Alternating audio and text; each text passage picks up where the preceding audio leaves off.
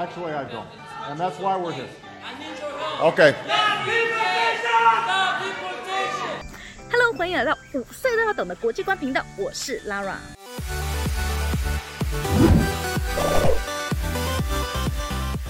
美国的前总统奥巴马先生有一次在公开的演讲里面呢，他讲话讲到一半啊，那后面就有人一直打断他的讲话，因为呢，他们很不喜欢当时候的这个移民政策哦。不过奥巴马呢，他那时候并没有生气哦，他听了这些人的想法之后，他就说：你们觉得说，因为我是总统，所以我有极大的权利，我只要一句话就可以帮你们解决问题，对吗？当然，我也很希望可以这样子啊。不过呢，因为我们是民主的国家，我们有制度的，所以呢，我们还是要经过很多很多的法律程序嘛。那么究竟什么是民主呢？现在大部分的人公认的民主制度呢，就是从大概两千五百多年前吧，从古希腊的雅典城邦呢开始建立的哦。在古希腊雅典城邦里面呢，每一个月一次呢，他们会召开公民大会。大家呢就会聚集在一个广场上面。不过这里的大家呢指的是谁呢？第一个，你必须要是成年人；第二个呢，你必须是男生；第三个，你还要是一个自由人。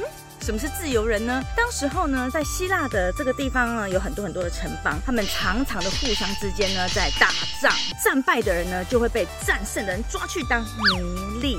所以在雅典，他们呢很会打仗哦，几乎家家户户呢都会有一个奴隶这样子。在公民大会上呢，将近有六千个人左右。那么呢，这六千个人大家都可以投票，怎么投票呢？不是像现在哦，盖一个印章哦。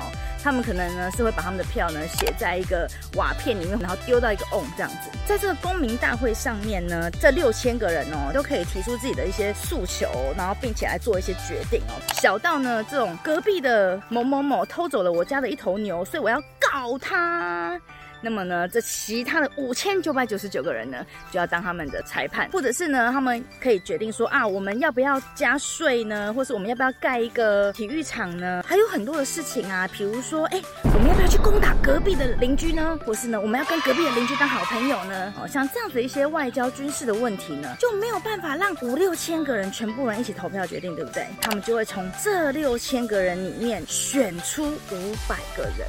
他们是用抽签的方式哦，抽出了五百个人，成立一个所谓的议会，就要决定呢，在这个城邦里面的所有的大大小小的事情。好，那这个呢，就是一开始的这个雅典式的民主。有一个人呢，也是雅典人，你一定听过他，苏格拉底，跟他学生柏拉图。苏格拉底呢，他就跟柏拉图说：“我其实很不喜欢我们这种民主。哎，假设今天你坐在一艘船上面，这艘船上面呢，有很多的人跟你一样。”你们从来都不知道洋流到底是往哪边飘，你也不知道什么叫做东南西北，你搞不清楚方向。但是呢，船上呢有一些人呢，他是有受过训练的，跟你一样的人呢，他可能是你的好朋友；跟你不一样的那个人呢，他也许是一个你很讨厌的人。你要选谁当你的船长？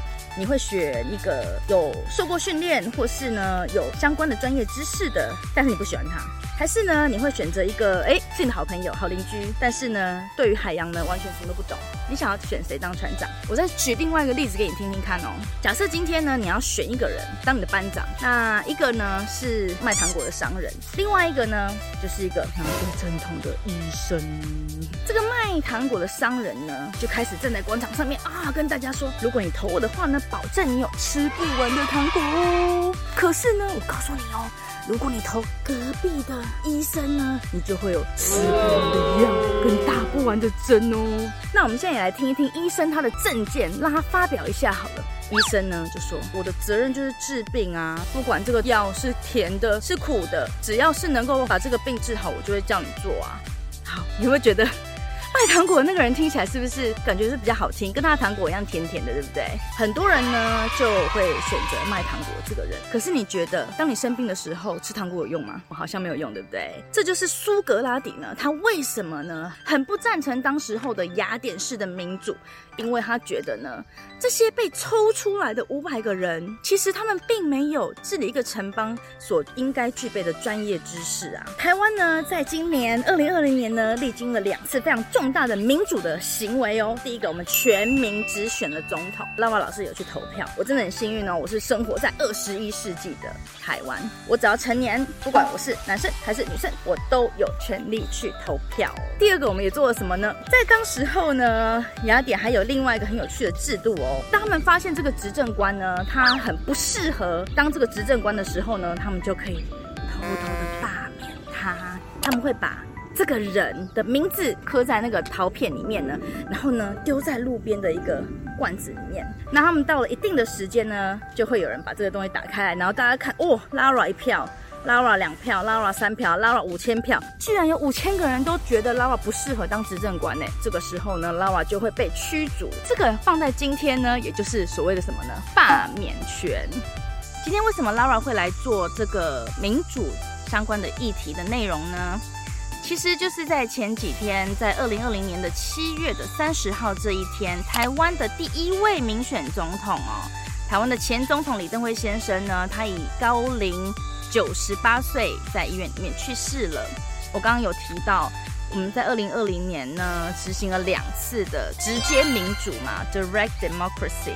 那如果没有李登辉先生，台湾也许还是会走向民主的这条道路，只是可能时间会更久。台湾很幸运的，尤其是像现在可能在看影片的你们呢，我们很习惯了这样子的自由、这样子的民主的生活，所以反而忘记了说，其实 even 在今天世界上还有很多的国家、很多地区的人呢，可能没有享有这份自由。如果你喜欢我的影片，请你记得按赞、打开小铃铛。当然要先订阅喽，分享分享，OK。So see you next week. Bye.